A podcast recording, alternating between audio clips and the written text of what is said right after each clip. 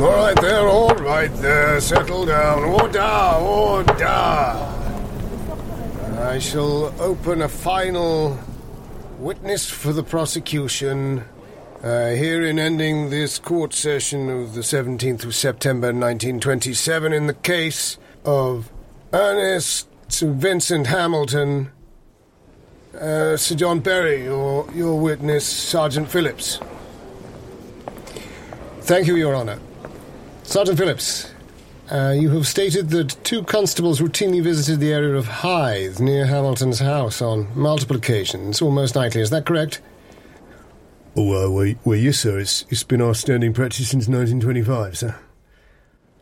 And uh, Hamilton's house is some way from Folkestone, as I understand it. Um, so why was this felt to be necessary, uh, Sergeant Phillips? Well, uh, Hamilton's house, uh, it, was, a, it was a, an area of interest for us, sir. In 1924, we, we received letters from the um, police in Buenos Aires asking us to question Hamilton on the loss of the sailing yawl Alicia Gonzalez.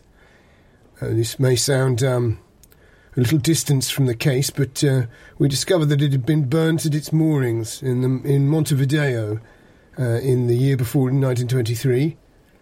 Well, uh, Mr. Hamilton was reportedly a passenger on the yawl shortly before it was lost, and when he left South America, uh, he was unable to be questioned. The Buenos Aires police had gone to a lot of trouble to try and find us and contact us. So when I interviewed Hamilton later, uh, and he denied all knowledge of the incident, uh, I found that strange. And there was something about his manner that made me think, well, in all truth, sir, it made me think that he might be worth watching. Ah, objection, my lord. Objection. Oh, yes, yes. Neville Bowles for the defence.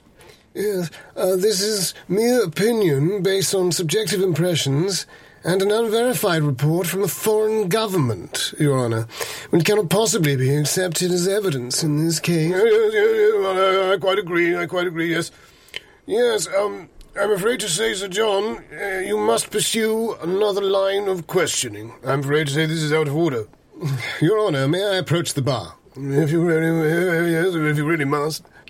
Your Honour, I, I can hardly pursue any other line of questioning. Sergeant Phillips is a honoured member of the legal uh, establishment, and uh, I have no other line of questioning for him. I wish to make an offer of a character supposition regarding Mr. Uh, Hamilton. It has been done before. Well, it may have been done before, but it won't be done in my court, and it won't be done under my time. As far as I'm concerned, that will be the end of the session.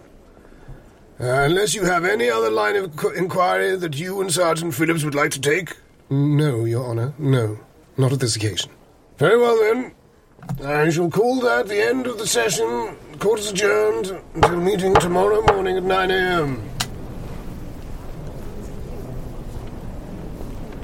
Sorry about that, sir. Could have gone better, couldn't he? Oh, don't worry. Phillips, you did brilliantly. It was always a bit of a long shot, going for a character statement. I have to say that I thought that he'd be more lenient. Do you think we'll manage to get him, sir? I mean, what happened up on those cliffs? Oh, it was a nasty business. I still dream about it sometimes. Listen, Phillips. How about we have a drink? Oh, good suggestion, sir. I was feeling a mite thirsty.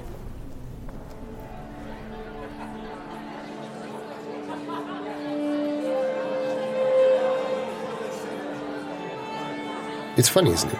When you come across a case like this, you sort of think that it's all worth it. I've been trying to stick something on that man, St. Vincent Hamilton, for as long as I can remember. Ever since he came up in 24 for those questions about inappropriate dealings with minors. I can't be certain, of course. It could go either way, but I'm fairly sure the evidence and the reports from the cliffside arrest will send him down. I'm so glad to hear it, sir. After all this work.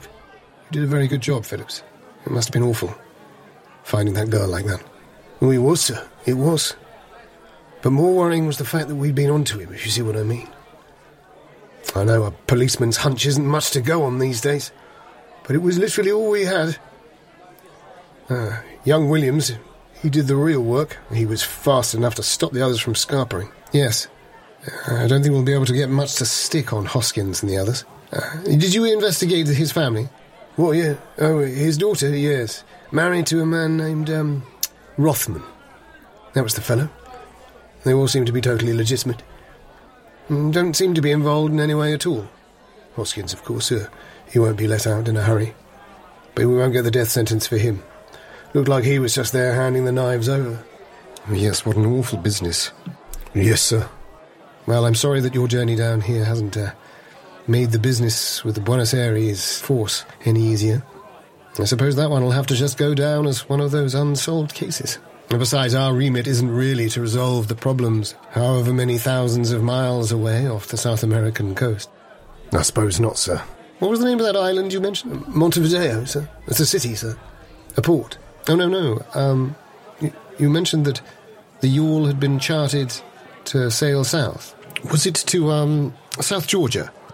Well, there's all sorts of islands down there, sir. I had a little look into it myself. Me and Williams. Uh, there's, uh, South Georgia and, of course, Griffin Island, sir. Griffin Island? It's a rather fantastical name, isn't it? I suppose it is, sir. Listen, I should be going soon, but I've been meaning to ask you one last question. Off the record, you understand? Oh, yes, sir. You can ask me anything off the record. You'd be surprised to know that we actually prefer it that way. yes, I'm sure you do. Look, I know that the poor woman was cut up awfully badly, and it was a miracle that she lived as long as she did. But you thought she might have said something before she died. Oh, I know she did, sir. But we couldn't put that in a court of law. It wouldn't stand up. You never did say what it was. Well, you must promise not to, uh, judge me for it, sir. I'm a man of rationality, observation. What she was talking about was, well, it was damn strange. Truth of it was, she said she'd seen the future. Go on. She'd seen a ship approaching an island, and men and women going mad, killing each other. And somehow, Hamilton was responsible. In what way?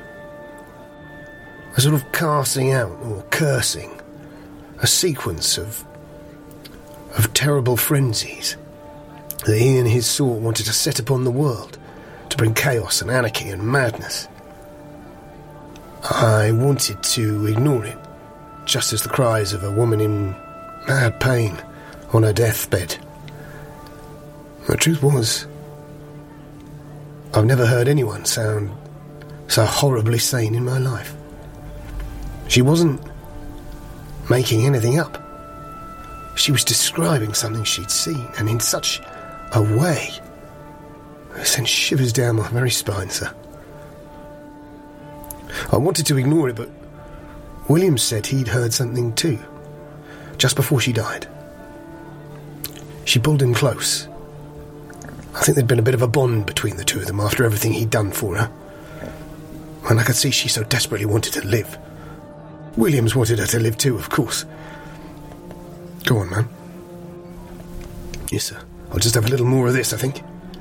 Oh, good thinking. I, I, I better not, but yes, you have the rest. Well, anyway, Williams told me that, well, the young lady said, in the future, it must happen all over again, just as it had done in the past. Well, that seems like a very rum thing to say, doesn't it? Right at the end of it all. And William said she grabbed him and put her lips to his ear and said, He did it for Dagon. He called them out from the ice beneath the sea to protect the treasures that were held there. He did it for the purpose of locking the chest shut tight.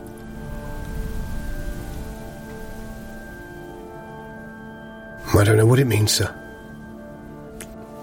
No. No, neither do I, Sergeant. Well, thank you. Thank you for your candour and your frankness. We'll get him, Sergeant. We'll get the blighter. I swear to you we will. We'll get the death sentence for him. we'll get the death sentence.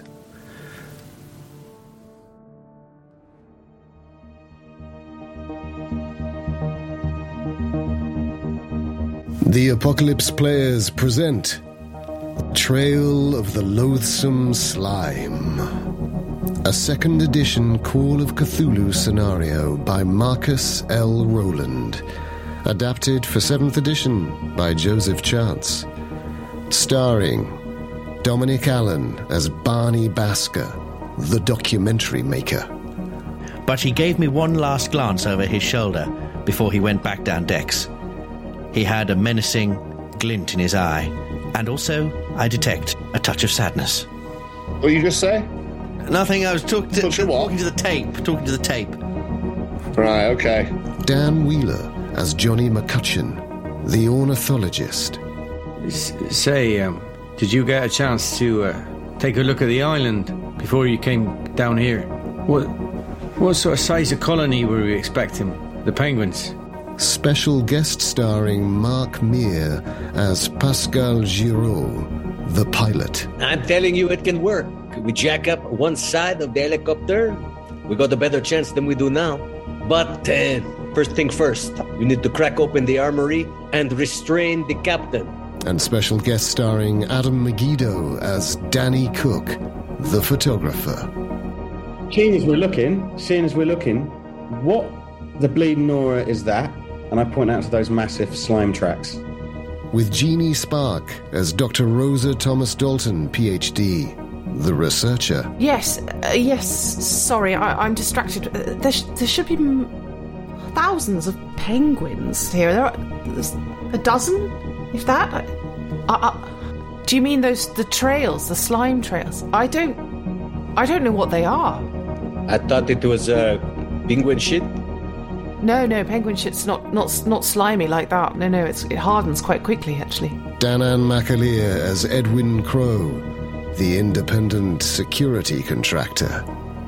I remember that uh, that that jogs my memory. I say, oh yeah, the borscht. I was looking forward to the borscht with those fresh rye bread rolls, but you know, And Joseph Chance as your keeper of the arcane lore.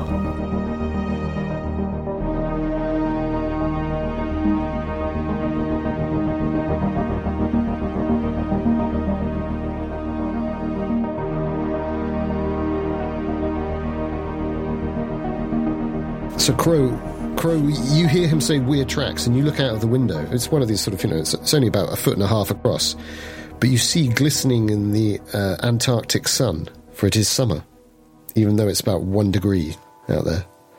You see these weird, wide, glistening slime trails crisscrossing the sort of low, dense, heathery-looking rockland to, that leads to a, a pebbly mixed beach and it's on the beach as well, and it's on the on, on the rocks, and you can see it. Very strange. Never seen anything like it. Jesus Christ, I've never seen anything like that. Mental. Like what? What are those tracks out there? What are they?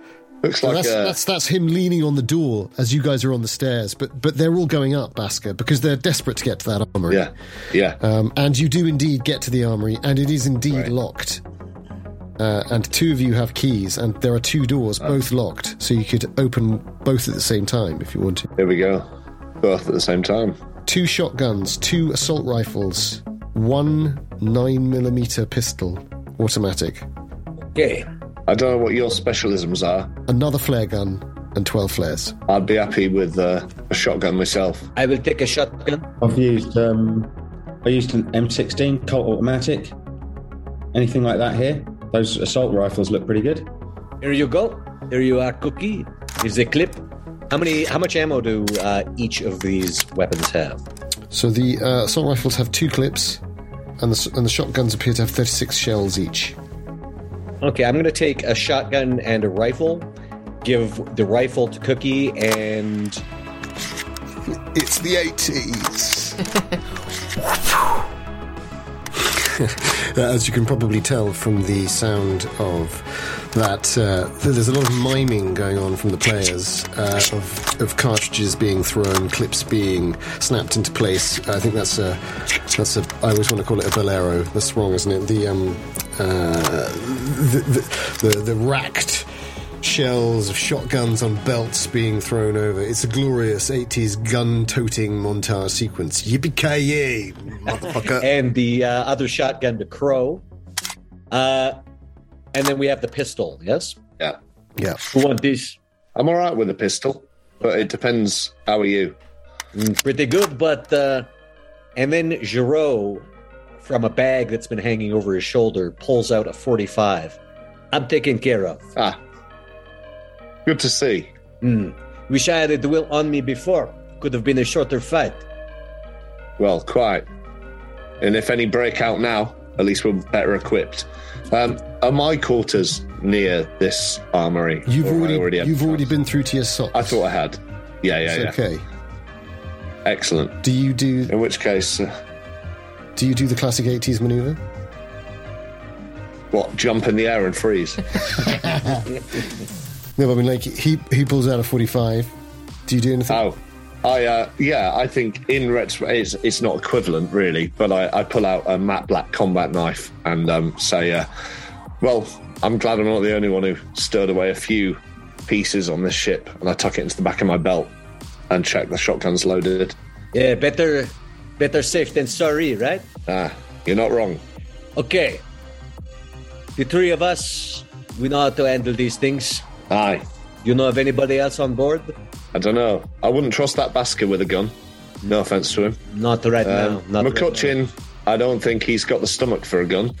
No offense to him.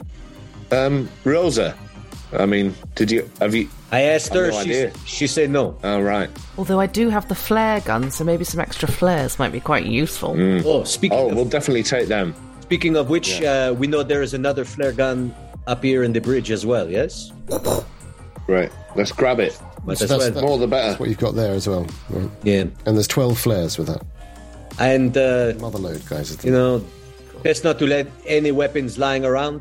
Uh, Absolutely. how many people do you think have been injured? Well, it's hard to guess. At least half a dozen, probably more. Okay. Um, well, the main thing I want to know, and this this is me as a player, is the ship still moving? Oh no, very much stopped, beached.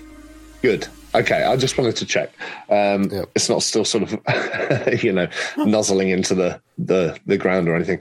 Um, And skillfully done. I mean, Rothman did a good Yeah. job considering. yeah, fair play to him. Um, I, I think on, on which point, I think maybe there is a sort of impasse up at the armory as you're considering the Yeah. full nature of where you're at and what to do next. Yeah. I'm going to trust. I'm going to trust that you've got what you say you're, that you're carrying, and you've made a note of it. Um, Yep. Rosa Thomas Dalton, Barney Basker, and Johnny McCutcheon, you are witness to a somewhat wild-eyed Patricia, Dr. Patricia Singh, running back in. In the interim, I've been going through the, the little drawers and cabinets looking for Valerian root tablets. Uh, very good. I mean, I was, I was, was going to say this was simultaneous to what's happening. So, Yeah. So you're you you were in the process of doing yeah. that. Yeah, and, and, and if, if I come across a scalpel, I'm going to pocket it. Well, given her prompt arrival, um, let's have a luck check. But but I won't be I won't be brutal. Oh, that looks good. Um, yeah, that's a 24 on a 45. Oh, nice. Really, That's hard. really, really nice. Really nice. Quite hard. Not quite hard, but it's close enough, I'd say. So I, I would say that now I'm in your hands on this one. Is the Valerian because of seasickness, right? It's, it's not just are you. Yeah, it was just to calm me Yeah, down. yeah, yeah. So Uh, I, I, But I'm actually not that bothered about it. It was just it, I, in my mania, I was sort of looking for them. But then it occurred to me that I might come across a scalpel, and if I do, you definitely come across a scalpel. Uh, In fact, a sequence slip that into my pocket. a sequence of scalpels is there on the side. Hmm. Uh, is one enough? Because there are a sequence. I'll take as many as I can get away with carrying. Well, that's. If that's one, that's fine. 54. Uh, I mean, obviously, she is a doctor and she does potentially have to use them, so I guess I'll leave it up to you to how many you'd like to name. There's five there. One. One is fine. One, one is enough. The big one. The big one. Take the big one. the one that will do the most damage. That and th- I was going to say there's some anti um, anti-emetic, anti anti nausea pills. No, I, I'll leave Okay, it. right. So you see Rosa and uh, Johnny. You you you see Basker like scrabbling around a bit. You can't quite see exactly what he's doing. But he's sort of looking for stuff, but it all kind of seems to fit his general post-crazed dream moment. Both of which you believed. I mean, you you definitely believed that he wasn't faking it. He wasn't lying. There was no forced pressure of speech. It's not craziness. And maybe that sort of arrests you both slightly enough for Singh to, when she comes back in, and she's she's got a she's got a hand on her head in a slightly strange way, as if she's in a play, and she's expressing like, furious thought. And she says, I, I, I think I think I might have an idea what it might be. I I'm not sure, but I, I, I need you I need someone to look at this. Yes, what is it? What do you think? Where's Roth, Where's Rothman? Where's Where's Giraud? They're up at the armory. They'll be there'll be a Crowe? Where's Crowe? he's he's there with them. Would you come and look? Yes, all right. Yes, and I think there's one of those moments, one of those looks between the two of you, Dr. Ros- Dr. Rosa Thomas Dalton and Dr. Patricia Singh, where there's that bond, there's that connection that uh, you mentioned in one of your dictaphone recordings. Uh, and you know, there's just the subtlest suggestion, like, yeah, we're two professionals and we're at the top of our game, Yes. uh, and we're in, we're always in these rooms full of men. uh, but it sort of gives you this sense of there's a backup there. Then she's moving around the room. uh, and she sort of looks at you, McCutcheon. She doesn't even look at what Basker's doing at that particular point because Basker's back. I spin there. round and I, I, I, I stride over, got the tape recorder going straight away, assuming I've still have Yeah, it. yeah. If there's something important, we should record it. All right. And then she turns on her heel and, and she starts heading back down. Will you follow her? Yes. Come on, McCutcheon. Science. And she goes with real purpose. It's a slightly disturbing journey. Now that the bodies have been moved, you see these sort of moments of battle in corridors uh, where blood is still there and smeared, and even occasionally a bit of drying foam and a little blue stain, which of course you will avoid cautiously. And she heads to the kitchen and she throws the kitchen door open, and you get this lovely smell of this beautiful scent of freshly baked rye rolls. They're still there. Uh, and she says, "Here, look look, look at this." And she throws open the storage door and goes over to the grain storage. And you can see that there's been a sort of mad sweeping of grain to one side. And she points in the corner to this really obvious damp patch on this rye, uh, rye bread flour. Um, yeah, it's ground. Uh, no, it's not the it's not the flour. It's the grain itself. She goes, "Look here, it's it's gone damp. I, I wonder, I wonder if this could be some sort of ergotism. Uh, and could you give me either a hard education roll or a? I'll take biology, natural world, or even history. If it's biology or na- if it's biology, I'll give you a bonus die. Library use? I'd go with education. Hard, obviously, is harder. No, failed on all of that. Yeah. Passed 52 on an 86 for education. Ah, but it's not quite. It's, you need an eighty. You need a forty-four. So if you spent six luck, mm-hmm. I'll give it to you. Okay. You gonna do it? Do it. Yep. Do it. Yeah. Well, it's just one of those little papers that you read. So you suddenly think purpurea, right? That's why you. That's why you did it. It's that purple. Mm. And ergotism is is a fungal infection that can cause psychosis. You've never heard of it as intense as this. She's already sort of dashing back and starting to. She starts to voice some of this theory to to, to, to you and said, if he made it using this grain, I can't see any corrupted grains. And what you know is that it comes, they look like dark grains in amongst the brown. And of course, it's hard with rye bread to be 100% certain whether they've got this fungus or not. Um, It's possible. It's possible. The hallucinogenics of, of fungus and, and mold are well known. I mean, magic mushrooms are for a reason, and uh, some sort of corruption of this grain could.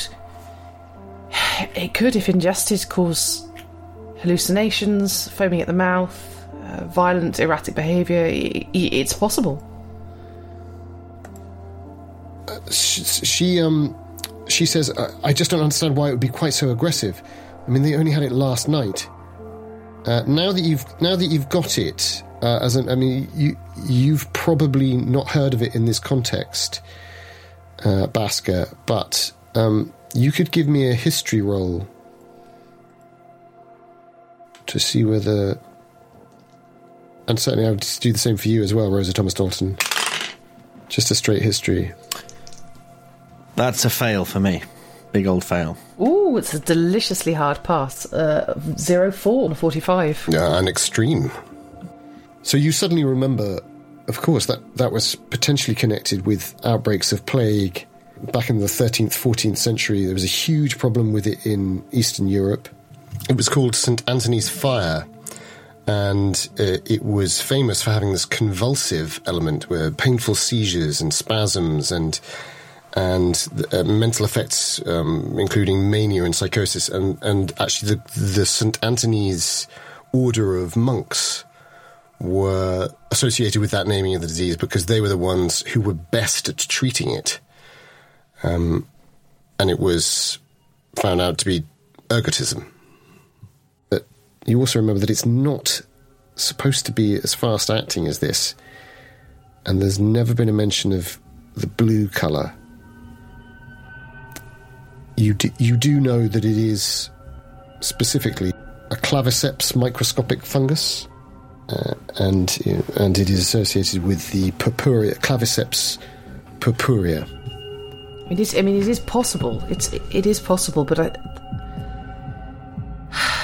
the violence with which it all suddenly broke out, and at the same time, is suspicious.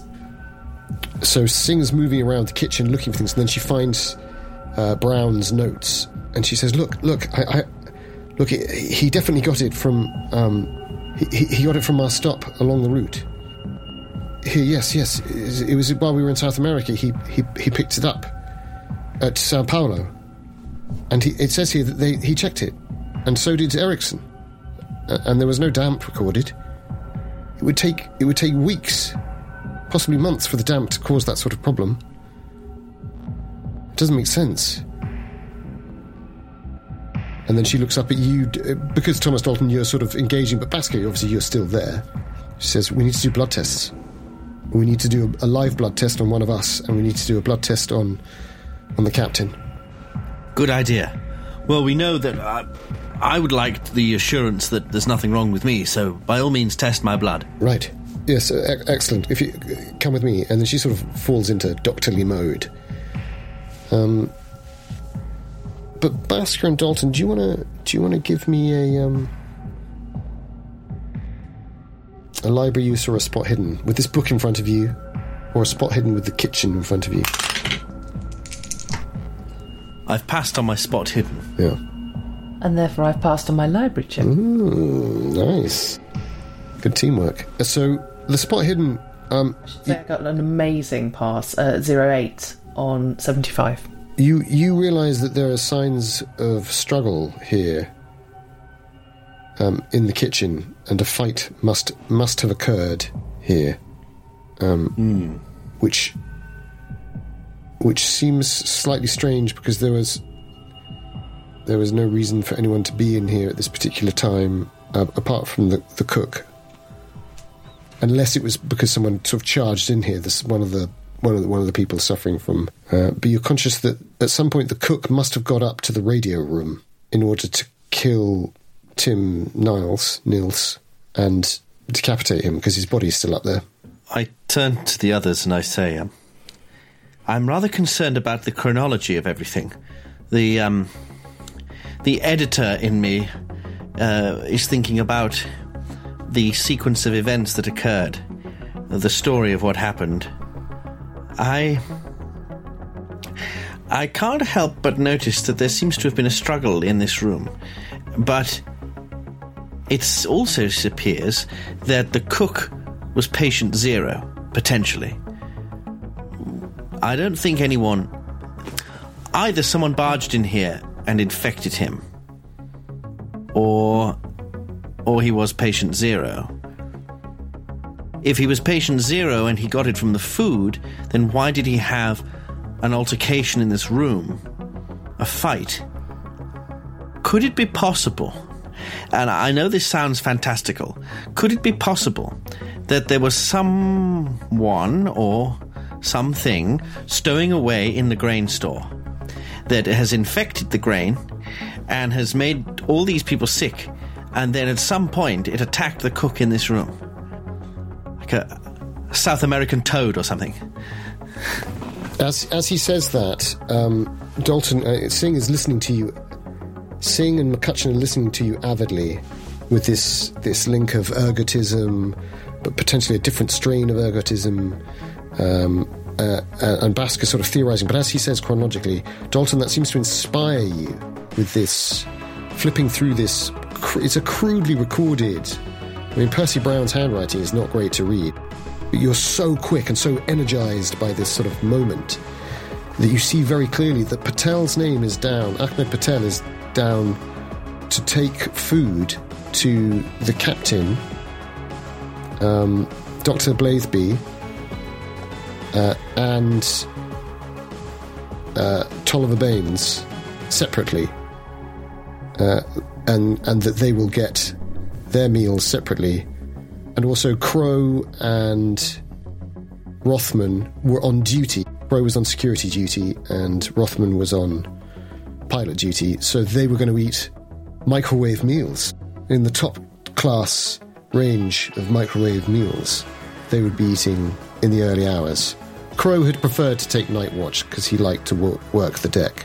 Everybody knows that. Just to, just for clarification, do you mean uh, Crowe and Giraud? Nope. Okay. Giraud ate, you ate with the the, uh, the captain's table, but the captain was notably late to the table. He'd ordered some food up to himself. So can I just d- double clarify? Yeah. So this isn't this isn't uh, that. Um, uh, let me get the name right.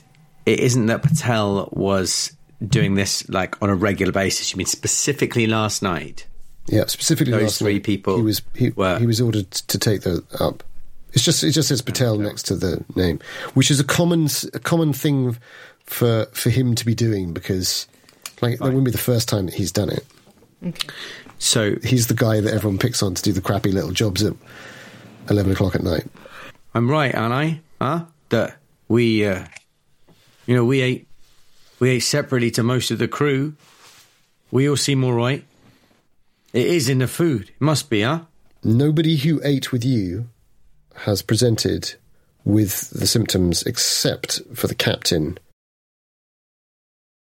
So the question is, But the captain appears to have had two meals huh? Hmm. because he came to the captain's table, but he, he also had some food and ordered up. He's a big man. So the question is, is this He liked his food. is this deliberate or is this just like half of them got food poisoning by mistake or It seems, I- yeah, it seems very singular, very curious. It, Well, I think you're very right, Johnny, that definitely uh, it is in the food. But my question is if it's in the food and the cook got sick from the food but was the preparer and producer of the food, why did he have a fight in the kitchen?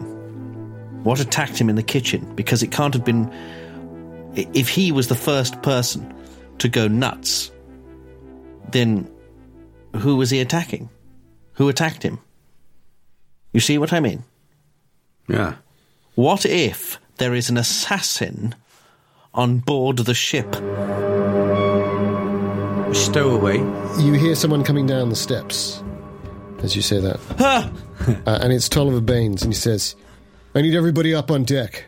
I need to talk about how long it's going to take for us to get off this island. If we're going to repair that ship. Where, has anyone seen Rothman? Never mind, get off this island. I'm interested in getting on the island. We?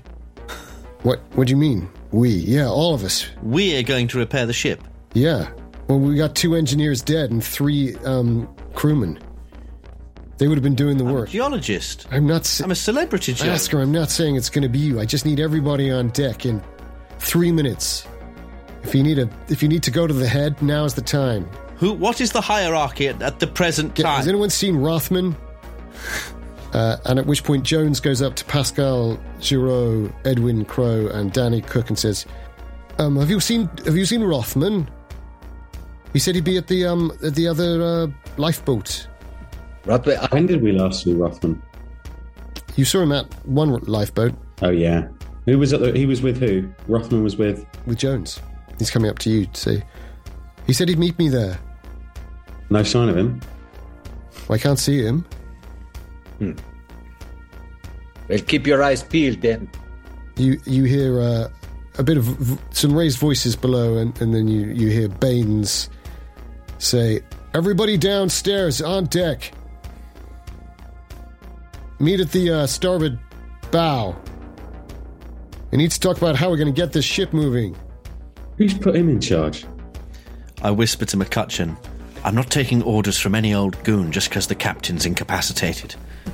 There has to be a hierarchy on the ship, and I will respect that. He's a drill engineer. Well, who's placed him in charge? Isn't this a military thing or a naval thing? He's also he's a land surveyor as well. Yeah, so Well, beginning to wonder why they brought a drill in the first place. Well, that was to drill the rocks. Singh leans to you, Basker, and says, "Here, here, I'll take I'll take that blood from you. I think now. Let's just dash in there and do it quickly. It's all right. You won't feel it. You won't feel a thing. Madam. Oh, if I had a penny for every time, come on. Uh, all right. We'll do a cut across to the meeting on the on the starboard bow. Did anybody have any special requests? Do you know what? I'm gonna I'm gonna backtrack from that. Uh, I was just saying, I, I, I think Giraud is intending to try to get the helicopter off the deck Yeah, perfect. eventually. It was being jacked up, so Yeah, so it all depends on whether uh, Simpson has done his job. yeah. But I mean, now that he's got several guns in his hands, he's probably a lot calmer. Yeah, and then the, the assault rifles you can kind of put across your body. Of course, they, they come with a strap. Yeah, I assume. Yeah, you could like strap them. So that's probably how he's wearing those. Yeah, so you guys are you guys tooled up, of course. And no one else on board the ship has firearm skill anyway, do they? As far as you're aware, Okay. you you and Crowe were the security. In the event of p- piracy, uh, the two of you were to be able to be the uh, the, the trained individuals. Uh, I mean, you were you were aware that Cook had had seen military experience in terms of he'd taken some photography um, in war zones, so it seemed logical that Cook might have a cool head when it came to that sort of thing.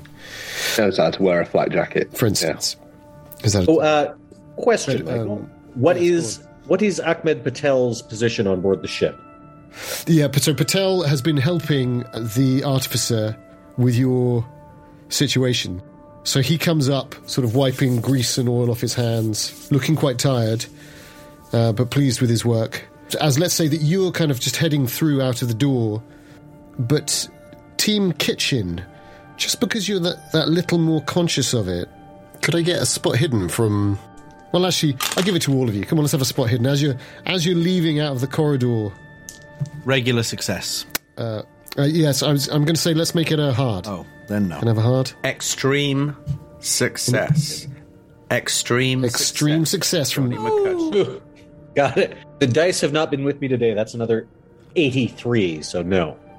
It's been consistently high. It's all right. You're, you're saving it for the crucial rolls that are com- coming up. Johnny McCutcheon is very good at looking at things. McCutcheon spots something on the floor, leading towards the um, the staterooms, leading towards the uh, the posh quarters. Did anyone else get a hard or an extreme? Or Is it? Do I spot You spot a trail of loathsome slime? you you spot a trail of loathsome flour.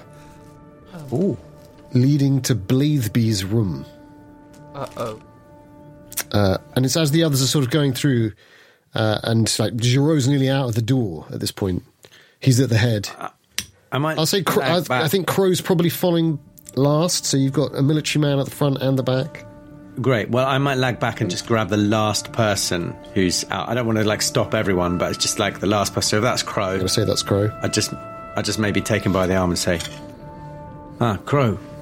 Have a look at, um. You seen this? Some sort of trail of loathsome flower. Basker, did you pass a regular spot hidden? Yeah, so you spot this. You spot this moment out the corner of your eye, and you hear the words loathsome flower. Mm. Well, And the- you know the cook Lo- the rest- should I say loathsome? Ah, no, you shouldn't say that. Do the, do the rest of us hear say this? again? Um, So we don't have to make the sanity check then? We're, we're fine. uh, the the, at the moment, I'm saying that you're all sort of just kind of moving forwards. But Patel's blocked your your immediate access, and he nods at you all because you haven't seen him since he came out screaming. And he says, "All right, you you all right, Rosa? Yes, I'm all right. How about you? I'm a mess. Anyway, looks like uh, it looks like the Yank wants to have a word." and he he smiles, but is clearly stressed and tired and exhausted, but appears to be sort of you know either a master criminal or genuine appears to be genuine. Um, in that in that moment, you are aware that sort of Basker's looking back, and McCutcheon and Crowe are having a little mini conference. So, Cook, Giraud, Dalton, any, anyone wants to sort of hang back, or would you want to go on? Go on, like Yeah. Go on. Go on. If it helps, what, what you might hear me say is, well, let's at least open the door. Make sure there's no in there. And I give the the door a dump with my foot. So you you you you head up the corridor, and you can see the sort of trail of of flour just at the um Oh, at the okay. doorwell, and a little bit on the door. But it but it it stops there. It's very fine grilled, um, fine grilled, fine um, fine ground, grilled flour. fine ground flour. But it's it's um it's brown and white, which is possibly why it was so hard to see. So it's not immediately Of course, I've not been a part of that discussion, so I don't really. No, but McCutcheon has and is conscious that the grain may have been infected by a fungus. Yeah, you notice me go. Uh, I'll just give the door handle a sniff, see if uh. I can smell anything on the old. So the door is partially open oh, okay. That was a joke anyway. It opens inwards. Um, I just thought I'd make it clear. Sorry. Yeah, yeah. I, I tap it open with my foot and just say, uh, "Anyone in there?" It looks like the room is a real mess. The first thing you see is there's there's pages scattered around on the floor um, and a couple on the bed. Right. But no sign of any life. No. Okay. And not really many hiding places. It looks like a fight's happened in here. Right. In which case, I uh, pick up one of the pages just to see if there's anything important about it or whether it's just some random thing that someone's torn apart. And I pick up loads of the pages to find out the same thing. So the first thing you see, uh, Crowe, is in 1924 we received letters from the police in Buenos Aires asking us to question Hamilton. Alexander. Apparently, this is apparently this is being said by someone called SGTP colon. Um, Oh, God. you quite quickly realise this is a court transcript, and you pick up a cutting from the Kent Inquirer. It says in a handwritten note, the Kent Inquirer, March 4th, 1927. Cliffside Vigil foiled by Christopher Entwistle. Kent police constables led by Sergeant John Phillips have interrupted what has been described as a black mass being The Kent Inquirer, March 4th, 1927. Cliffside Vigil foiled by Christopher Entwistle. Kent police constables, led by Sergeant John Phillips, have interrupted what has been described as a black mass being held on the coastline above the Eldon Rocks, Folkestone.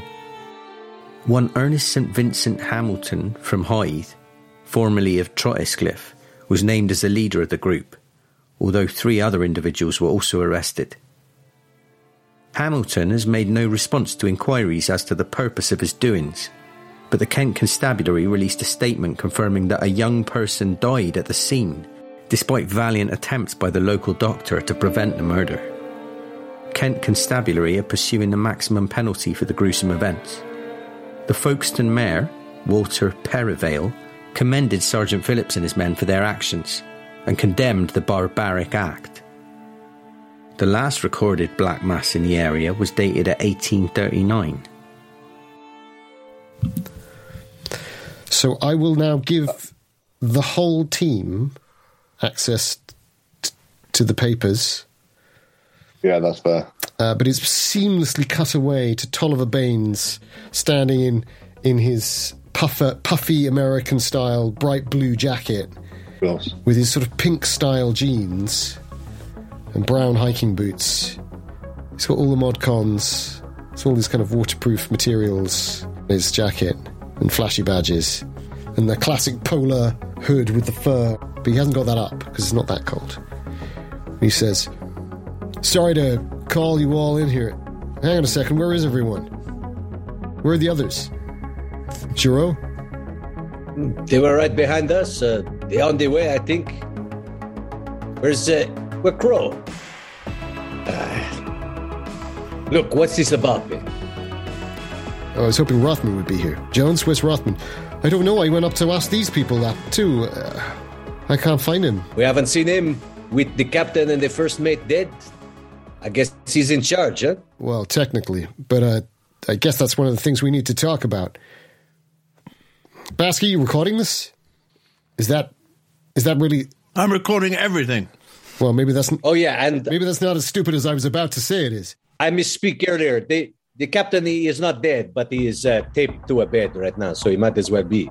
Good thinking. We have been summoned to a meeting of the survivors, presumably to decide a hierarchy of command. Where's um, where's the doctor, Basky? She was with you a second ago. You popped into the lab. Yes, She's still working on that, and he sort of he starts with you, Basky, but he addresses that back to Giraud. she took a blood sample, but it's a need to know basis. We need to establish a firm hierarchy of command on this vessel now that the captain is incapacitated. Well, I think we're looking at three days of work. Where are they? Here, Jones, go back and get them. Uh, right you are. I propose a vote. I'm not trying to take command. Uh, Jones dashes back. Uh, Crowe, McCutcheon, how long are you gonna? Are you just gonna grab everything and go, or are you gonna start reading? Oh, I, I, I don't think I necessarily want to start reading in there, but um, r- remind me, do we know whose room this is? This is Blatheby's room. This is Blatheby's room. You could search it. Um, yeah, I mean, that is what I'd like to do, to be Yeah. honest. Crowe, what would I think while we're here, I'll Will certainly you help? open open any lockers or I'd definitely like to. I'd like to know whether the, um, if possible, I'd like to know whether the trail of flour is is a, a clue or just a keeper device to get me into this room. so, what's the roll I need to do to find that out? Audacious. Uh, you, all you need to do is look at the clock. So, I'm not interested in the flour anymore. I just want to have a little look around the room. no, no, the flour's real. The flour's real. Uh, the flour is real, um, and you were witness to Basker's thinking through. Uh, he thought there'd been a fight in the in the um, in the kitchen, uh, and now there's a trail of flour that leads into Blatheby's room, yeah. which seems odd. So, I, maybe I say out loud. Bla- To, Blatheby's an ornithologist. maybe I say out loud to Crowe. Does this uh, flour look like the trail of someone who's brought the flour back from some kind of scuffle in the kitchen, huh? or, or someone who's taken the flour from this room to the kitchen to, uh, like, um, poison the food or or some, uh, you know, something like that? Which way's the flour gone? no fucking idea, mate. I've no idea. I mean, could I roll a physics? You you could roll an idea check for me. Okay, my physics is very good. That's all. The only reason I asked. I'll give you a But, bonus. yeah, I'll give you a well, bonus die using rationality. Okay. Profound so idea roll. physical rationality is informing this. Uh, that's a forty-eight on a seventy, or Let's see what the bonus is. or a nineteen on a seventy. Got to stop rolling your tens on your bonus. Oh See, shit! that's Yeah. naughty. Slap on the means- wrist. Oh, that is Units. naughty. Units, sorry, but I think yeah, it's because percentiles. I always call them. Sorry, he's absolutely right. Although it'd be less, He's wouldn't it? absolutely right. Tens. So what units? So a nineteen is hard. Yeah. Uh, yes. Yeah, so you're pretty sure, although the second is feasible, it seems very convoluted to you. Yeah. This looks like a scuffle that came back, or, or someone came back with flour uh, and came in here. So scuffle, flour in here. Yeah. And if it's Um, if it was the latter, surely it's a setup. Yeah. And that Well, I, I'm, that's a shared thing. I'm going to say that's a shared thing. I'll share that out loud, and Yeah, yeah. I'll say that out loud. And also, I've no idea about the ergot nonsense. So, Yeah, yeah, he hasn't said that yet. Which is a shame No, because it's- Danann knows quite a lot about ergot. oh mate, I've tried it a few times, you know. But, um, Um, those summers in Weston-super-Mare. what are you doing in here? Hey, you two, what are you doing? Jones comes around the corner. What's going on? Why are you in Blatheby's room? Just checking. There was a trail led in here. Just wanted to make sure there was no one injured or, uh, you know, nothing. They're going to vote on who's in command. Rothman's gone missing. Right. I shoulder him out of the way and run up to the deck. No, I, uh, I say, uh, oh, right. Excellent. I'll, uh, yeah, we should be there for that. He, he turns he turns on his heels.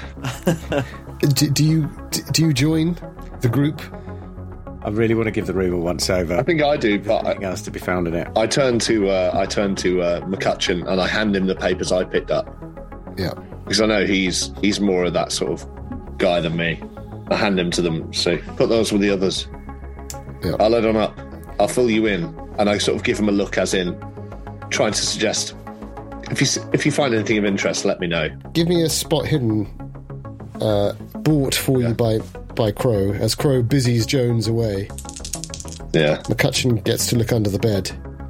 Yes, please. That's a hard success Um, to say. He's very good. So at you find the last page of the computer printout, which was under the bed, um, and you find a, a case for a uh, video camera, which does not have the video camera in it. Okay. Uh, And they are the, the items. And you hear Jones saying, Well, is he coming or not? I'm coming. I'm coming. yeah, here he is. So you, you, you dash up to what seems to be a slightly heated circular conversation of, No, I'm not saying I want to take control of the ship. I'm just saying, Basker. I nominate Danny Cook.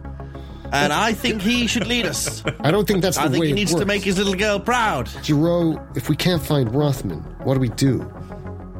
I'm saying that it's going to take us three days. Maybe, maybe if. So Schmidt is there. It's the first time you've seen him since the fight. The German head of the orn- ornithologist. He looks he looks very pale. Uh, but um, our uh, our injured Dr. Norma Patterson, she isn't there. She's back with the doctor. And Schmidt says, "I don't think this is wise. I think I think it should be um, uh, Monsieur Giraud who is in charge, Mr. Baines. He is the man who has the most experience with with Crowe is surely the second. He, he is here for our safety. Is that not the case, Mr. Crowe? I'm not saying, says Baines, Aye. chipping in immediately, but then other people start saying, Okay, okay. Look, we all want to get off this rock, right? That's right. Then maybe we can all work together about without worrying whose dick is the biggest, eh? Yeah. Giraud's right. Here's what we need to do we need to organise a sweep of the ship to find Rothman. Rothman is the commanding officer in absence of the captain. And so we at least need to know whether he's alive or dead. I second that motion. Also, we need to be careful because, uh, well, as we have seen, there is some kind of sickness going around. Who knows? He might have crawled off in a corner somewhere and is now dribbling blue gunk out of his face. So, Exactly. all right. There's a possibility it might be a fungal infection. And so there might be spores in the air. We should all be very careful. I say, pulling my shirt over my face. Uh, motion to be suggested, comrades, that if the good doctor could check everyone over whilst we're in the same room, then we'll know if everyone here at least is safe or if anyone needs to be quarantined. yes. Yeah. What Good was idea. it? Do Uh, blood tests on everyone. yeah, what was this blood test thing you talked about earlier? Yeah. I've given a Put it in a blood. petri dish. I've given a blood, and then we get a flamethrower and we set fire to it. Aye. If the blood explodes, we know they're a bad 'un. Um, I've given a. Isn't that how one detects witches? Aye. No, it's how you detect things. Oh, so- My apologies. When, when the, as the two of, as Thomas Dalton and Basker say this, could could you all give me a spot hidden on the starboard bow? If we see the wit. Jesus. Because you're looking at Baines. Baines is on the. He's sort of taken the high point. Another roll in the 80s. That's an 82 for me. Oh, it's literally that's Ooh, And an 85 from me. I got a, an 11, a hard success. I got a nine. Oh, I've got it's, it's And it's- As I, as I at was saying. I know I'm human. And then I, I with preternatural power. And, and I say, leave me my name. And then I, I, look, I get an 11. And it's another hard success from Johnny McCutcheon. McCutcheon's a blinder. He's on one. But he, but as he spots whatever he spots, he just mumbles. I, I think if you look back through the through history, you'll see from a Marxian perspective that hierarchical structures have always failed, and I'm not sure this is necessarily the right course of action. But, uh, I second that motion, comrade. Weirdly, no one's listening. Damn straight. Uh, how did Cook do? Cookie. Oh, yeah, made it. Only just. So Ex- working working uh, in reverse order. Cook, you see something in the water off to the left. So you've you've beached up on the right of let, let us call it the mouth of the harbour. And it draws your attention. You you just you're thinking you just need to get to that left starboard uh, left left starboard. You know that port side of the ship, and you'll be able to see even better. You can see something just cresting out of the what looks like the deepest central part of the harbour ahead. Hang about. Uh, McCutcheon, you got a hard. Did I? So you're pretty sure that that's a modern mast uh, breaking out of the water of a uh, as, as, wreck. as a, as a wreck. Um, it- it's actually it's probably the funnel, the tallest point of the ship. So it's the funnel. Crowe, you're sure it's the funnel, and you can just see the outline of something in the water there. And Basker, you see all of that and you just see a pulse of movement. Uh, from the bows to the stern. And unfortunately, of all of us who- who could have rolled an extreme success, you were the one person who might be in the worst position. So I am going to ask for a sanity check on that. how big is this pulse of movement? You'd say about 20 meters across, Oh. maybe 40, 50 meters in length. Oh my god. Jesus Christ! Uh, that's a fail. That's a fail on my sanity. Yeah. That's a 50, 58 on my 39 sanity. Uh, it's more the suggestive nature of things. You saw nothing specific, uh, but that is one point of sanity. I, as my involuntary action, I'm going to suggest Please do. that I'm saying, I look, I know I'm human. What the fuck is that? And I, I run backwards, and I fall backwards on the floor, and I'm, s- I'm scrabbling across the deck. uh, what did you say? One point. Christ. One point, a mere one. We see Captain Jack Sparrow atop his mast, sailing into the bay. Um, would you, um, the two of you who passed, would you like to look more closely? Oh, yeah. Yeah. Yeah. Yeah. Yeah. great. Fuck it. Could you, uh, What would you like? what do I want here? In fact, I'm readying my camera. Oh, yeah. Gi- Give me a photography and uh, a, um, what's the equivalent of your spotting the bird roll? Mine. Um, Um, rifle. oh, yeah, no, yours wasn't extreme, was it? Yeah, it's the two, it's the two extremes. Uh, no, mine was hard. Hard. Crowe, but Crowe, you got an extreme, didn't you? 11. No, hard as well. Oh, hard as well. Ah, not quite. So, um, oh, in which case it's just you then. I think, Cookie. Uh, okay. So, um, Give, give me a photography roll as you put you pull up the camera, and that gives you that extra focus. Technically, you don't have to do this in order to get the shot. It's whether you can get the best possible shot. yeah. Yeah. As the grebes dive across. The... Yes, exactly. Some seabirds cross. Um, I failed by three.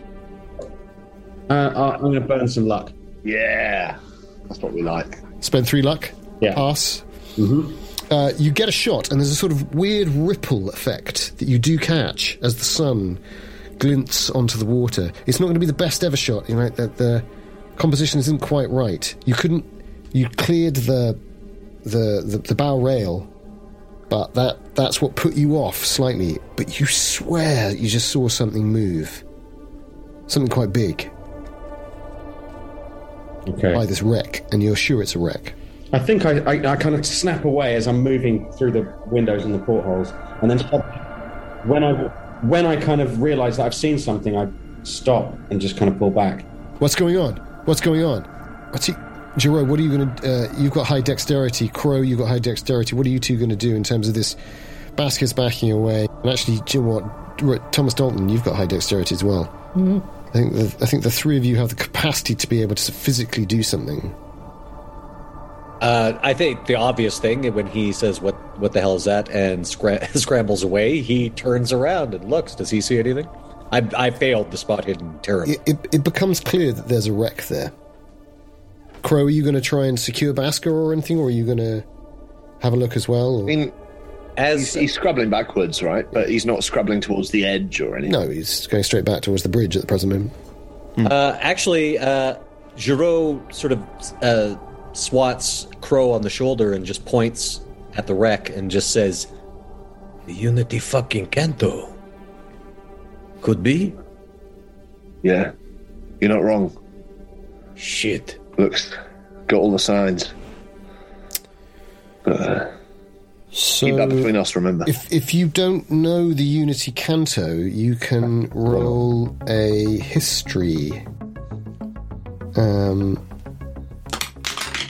Might as well. uh, Basker, I'm going to give you a bonus die because you have worked with the BBC. It was no help. No, all all three failed. Although, actually, Yeah, I failed mine. actually, it's a. Oh, it's history, wasn't it? Hmm. Uh, I don't think my history's good enough. I had an extreme pass. Ooh. Success. Yeah, no, nothing. So the Unity Canto, you suddenly remember there was there was a report of a ship lost, a Liberian vessel, uh, captained by uh, a Danish captain, Tolverson, I remember. and the ship was lost around the coast of this very island.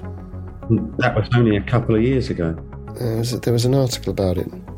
It was at the the at the outbreak of hostilities, unfortunately.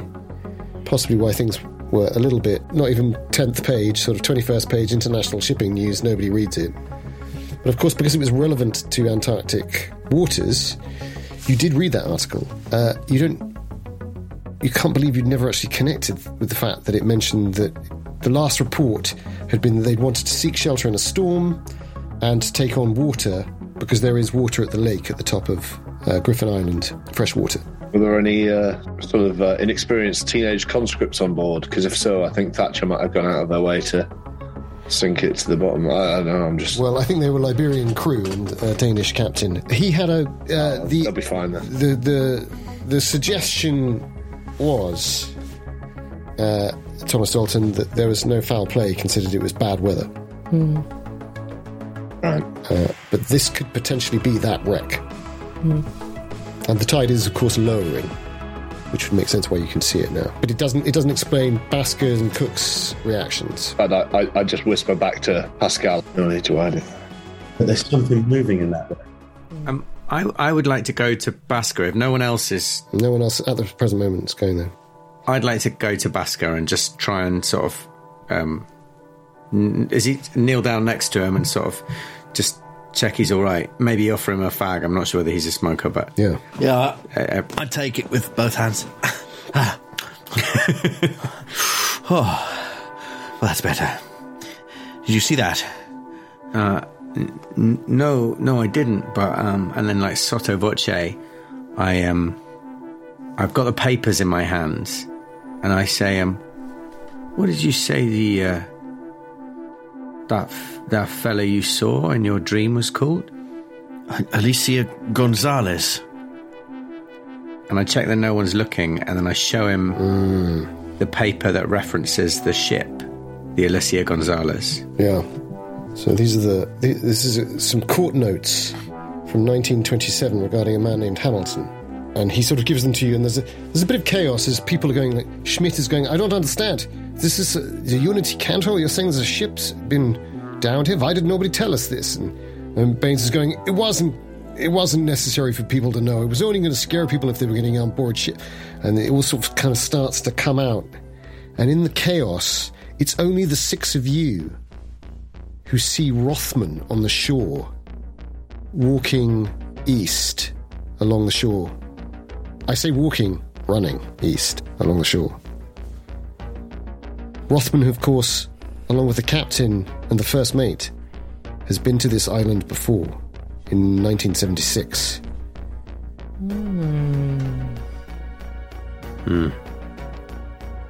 Um, Is that Rothman? Looks like him. I thought he was on the boat. How did he get down there? Christ knows. Look at him. He must have taken one of the secondary ships. Effortless. How many secondary ships were there? Two. Both of the transponders have been uh, tampered with and destroyed. what are you talking about? Only one would be a secondary ship, and the other The would be a would be a tertiary Tertiary ship. ship. Okay, well, I think he took the secondary one. So we cut to one of those exciting 1980s montage sequences where we have Dalton, McCutcheon, and Basker with papers, passing them over a desk. There's coffee, there's ham sandwiches because it's the 80s. Uh, uh, and they're looking at things and they're giving blood and they and Singh comes in every now and then and says, I, I, I don't think it's contagious and you don't need masks. Don't worry, that's a hoax by the government. Uh, and um, you get Crowe loading his shotgun, um, going over with Cook. And Crowe, what's your heavy machinery skill? Let's have a little check. For you. Oh. My heavy machinery is mech repair 70. Heavy machinery. Where's heavy machinery? Oh, 71 in operate heavy machinery. Yeah, so you're lowering the winch down to Yeah, to Cook, who's attaching it to the snow track. of course. Uh, and then you're starting, you're starting the engine up while Jones and Giraud, uh, no, it's the artificer, isn't it? Of course it is. Simpson and Giraud are, are readying the hull Navy One for uh, flight, starting the rotors, getting ready. And so we've got our two vehicles uh, primed and ready to swing over and launch and fly. But the question is who's going in the snow track? Oh, Who's going in the two man helicopter? what's the capacity? Uh, so the snow track can take four people. Uh, Giraud will say will say outright he wants someone who can use a rifle in the uh, helicopter with him. Yeah, yeah. Yeah, definitely the helicopter. Yeah. Wait. Snow track. no, no, no, I'll take the copter. Yeah, yeah, yeah, definitely the copter. To be fair, we could have had a scene with you sitting in a copter as well, because the time that you weren't sitting in the snow track, you were also sitting in the copter. I think oh, uh, on that long voyage. Yeah, Yeah, definitely staying in one. That is true. both good toys. If that's the interaction, I might swap. I might offer to swap my shotgun for your rifle in that moment. But uh, Oh, I've uh, uh, Giraud Giraud has a spare rifle, so he'll just give it to you. oh, Uh, so- Excellent. because he's going to be he won't be able to use the rifle. He'll be flying. So Yeah, he, Yeah. even he can't do that. In in the montage, uh, was I able to go and catch up with the notes and the documents that have been uh, on the table? So I can look at the Hamilton case notes. Oh yeah, of course, of course. You you came in and you, you handed Rosa Thomas Dalton a cup of tea, and she showed you some papers. Well, there's another bit of information that I haven't had a chance to share, which yeah, which is when we were uh, when all this this everything was sort of kind of we were just kind of getting back to normal. Um, we were on our way to the armory, and it was Rothman and Jones were by the, the secondary ships, right? yes. And they, they they think something had been sabotaged. They were talking about something sabotaged, Yeah. and I'm adding that in because you know you were talking about a possible stowaway or a saboteur or something. Yeah. And I'm also thinking this Kent Inquirer article is from 1927, right? Yep. Wasn't the cabin on the island built in the 20s? Yes, it was. Um, well, no, it, actually, no, it wasn't. Um, it was converted in the 20s. Um, it had been built as a whaling station originally, or at least a prototype whaling station, but then it was abandoned as the trade in whaling changed, which I think you would have had glimpses of from um, dinner at the table with the captain. And actually, Blatheby knew a bit about that because of his family's history of whaling, although he had nothing to do with whaling himself. Okay. right. And um, yeah, so you would know that it was built in the 1900s uh, and then converted uh, into a cabin, uh, more by way of sort of nautical slash, um, not exactly overt military use, but you know, sort of the building foundations were there, so they, they maintained them as a sort of lookout, really. Uh, because, of course, it still was a place where you could stop to get water, so it still had value, but nobody had necessarily fully explored the island because it just still wasn't a priority at that stage. And can I now look at the Hamilton case notes? Yes, of course. Thank you. I'm going to say that everyone can look at everything. Okay. Um, During the montage, we all get a, a peek at the documents. yeah. Okay. And is the montage also, uh, you know, you say there's room for certain people in the helicopter and certain people in the snow track. Are those of us who have been down looking at the documents, are, are we, poten- is there potentially room for us? Heck, Or should- heck yeah. So there's there's room for four in the snow track comfortably with equipment, Fine. um, and there's room for two in the helicopter with not much Because equipment, like a bag. I'd be keen to offer my tracking skills Yeah. to whoever's in the the, snow uh, track. the, vehicle, the vehicle, the snow track. well, it looks like it's Cook and Giraud in the helicopter. in the chopper. Crowe, Basker, McCutcheon, and Dalton if she wants to go, and Basker if he wants to go onto the island, Yes, I did. Very much do. Yeah. which actually works well in terms of the ornithologists. You you'd like to see the horror because it doesn't look good. Oh, yes. Um, also, Crowe, you you're making a round of the ship, explaining to Baines, who's getting very stressed, Yeah. getting Jones to throw ropes over the edge, where he wants to throw ropes over the edge of the ship to look at the damage. Yeah. And as you're doing a round of the ship, you find the rope ladder that's been dropped, Right. But we know where he's got off. which was used. I mean, obviously, you saw him going east. Let me just double check because I'm, I'm notorious for my. Yeah, he was heading east. Right. I mean, no need to flag that up necessarily, unless it comes up, because the rest of us are on the same page, right? Now then, I think there's who who who was doing the reading. Could I pimp out Rosa Thomas Dalton to read one tiny bit of Yeah. the yes. computer printout? Yes, yes. Particular date? 20th of February, 1923. Very good. 20th of February 1923. I was told the location of the cave, but must record its exact position to avoid errors when the chest is to be recovered. In view of our latitude, I must use rough methods rather than exact compass bearings. Number one, draw a line from the tip of the horn to the nearest part of the pool. Number two, at the midpoint of this line, start due south. At number three, on meeting the cliffs, go northeast for 200 yards. The entrance to the cave is 20 yards inland from the cliff edge. After the sacrifice was complete, I closed it with rocks and covered them with earth and plants. There is another entrance to the sea, which should be adequate for the guardians to enter. Could you all give me a sanity check, including my military comrades? Oh, wait, what's on it? Because as you all have the information shared amongst you, as the most reliable members Yeah. of the of the uh, of the Epsilon team. I'd just like to point out Johnny McCutcheon has persistently rolled under thirty, uh, almost the entire two and two and a half hours that we've been playing. so I'm going to go with Johnny because Dan Wheeler, you've just given me a face of doom with hands covering it. How bad is it? Well, so if your sanity is above 50, then only 100 is a fumble, right? I agree. Unfortunately, my sanity is 45, so a 99 is. Ah.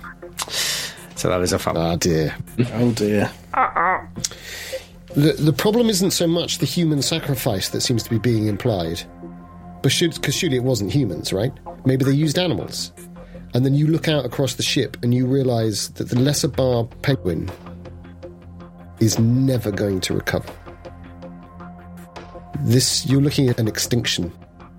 This is an extinction event from what what was hoped to be the revival into several million was hoped for soon. You're seeing these dazed, confused, fumbling. Some of them are acting very frantically, sort of scattering around on the rocks.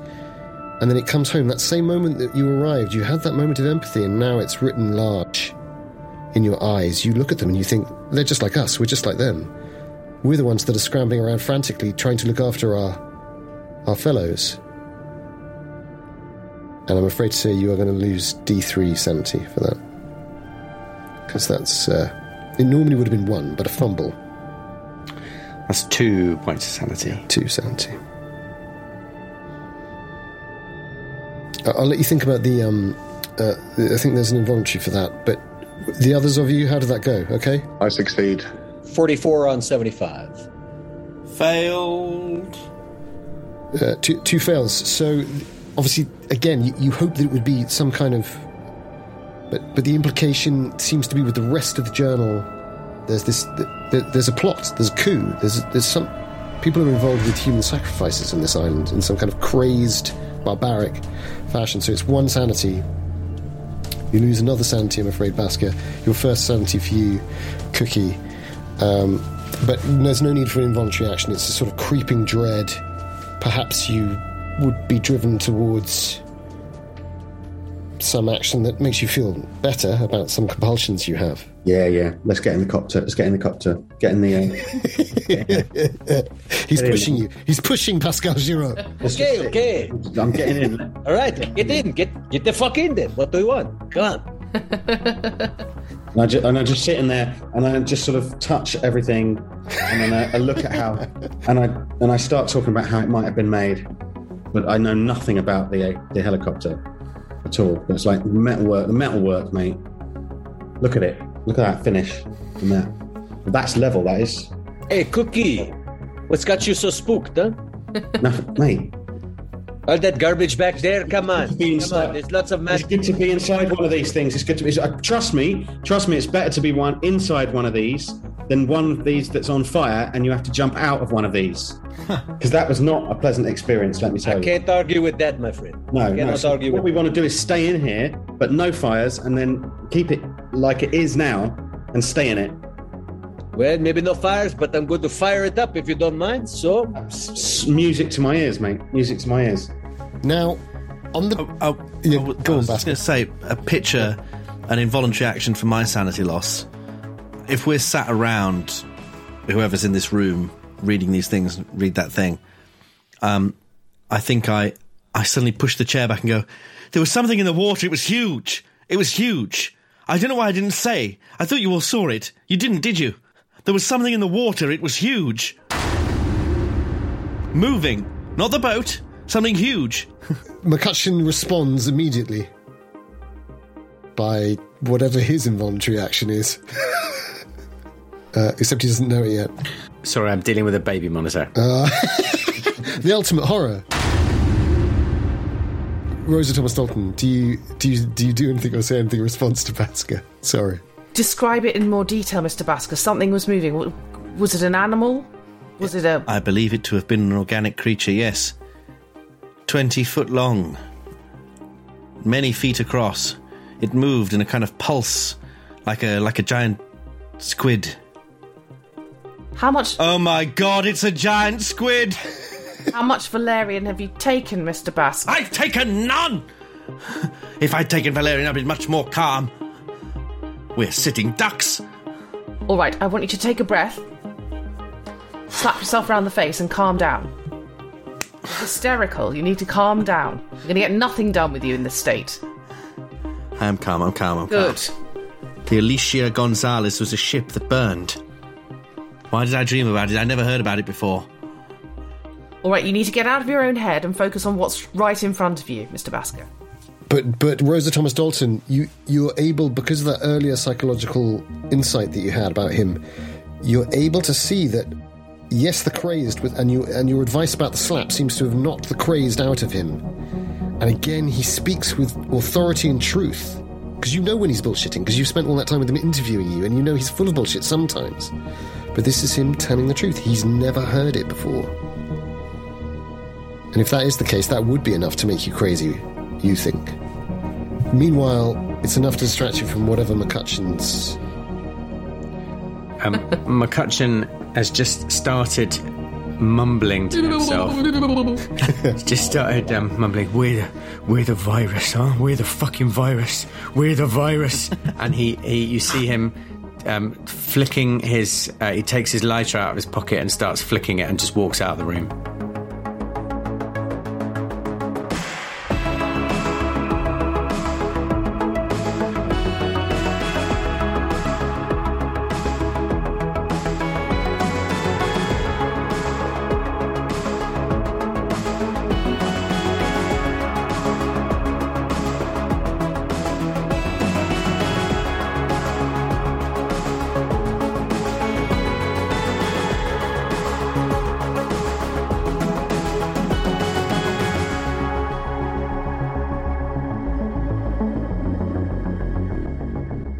Burning ambition, character-wise, for Cook?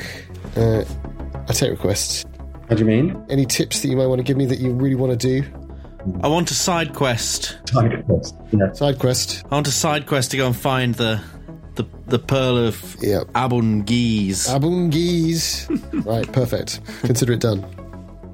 it was one of the smaller group I was going to ask the question. Now it seems absurd because I can't go through all of you. Um, Jeany will be back shortly. Yeah, so Jeany, we're definitely going to have a hard midnight. We're definitely going to have a hard midnight finish. Uh, and like, it's, it's best for all of us that we that we get as tight as possible.